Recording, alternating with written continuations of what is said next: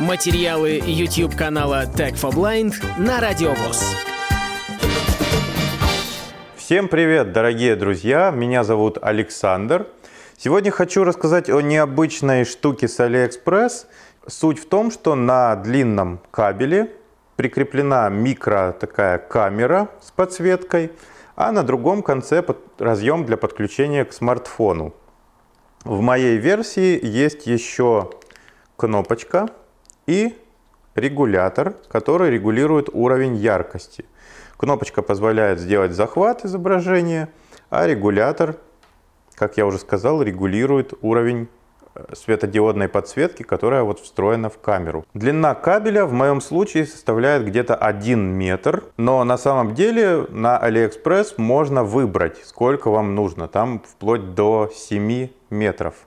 Разрешение у этой штуки 640 на 480, то есть на качество высокое она не претендует. Но тем не менее, мы подключили ее к OBS Studio, а вообще в инструкции есть специальная ссылка и можно загрузить простенькое приложение, в котором будет отображаться сразу эта веб-камера. Я думаю, на компьютере с Windows можно использовать любое приложение, например, VLC Player умеет захватывать видео и так далее. Мы можем навести это на мелкий текст. Главное определить, где верх-низ, потому что она здесь кругленькая.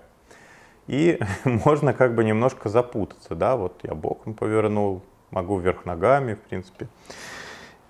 Есть регулировка яркости. Если нам нужно ярче, можно сделать или убрать совсем, если освещение в комнате достаточное, яркость, э, точнее подсветку можно убрать и читать тексты. Вот я с большого достаточно расстояния могу читать. Если вы включили устройство и так далее.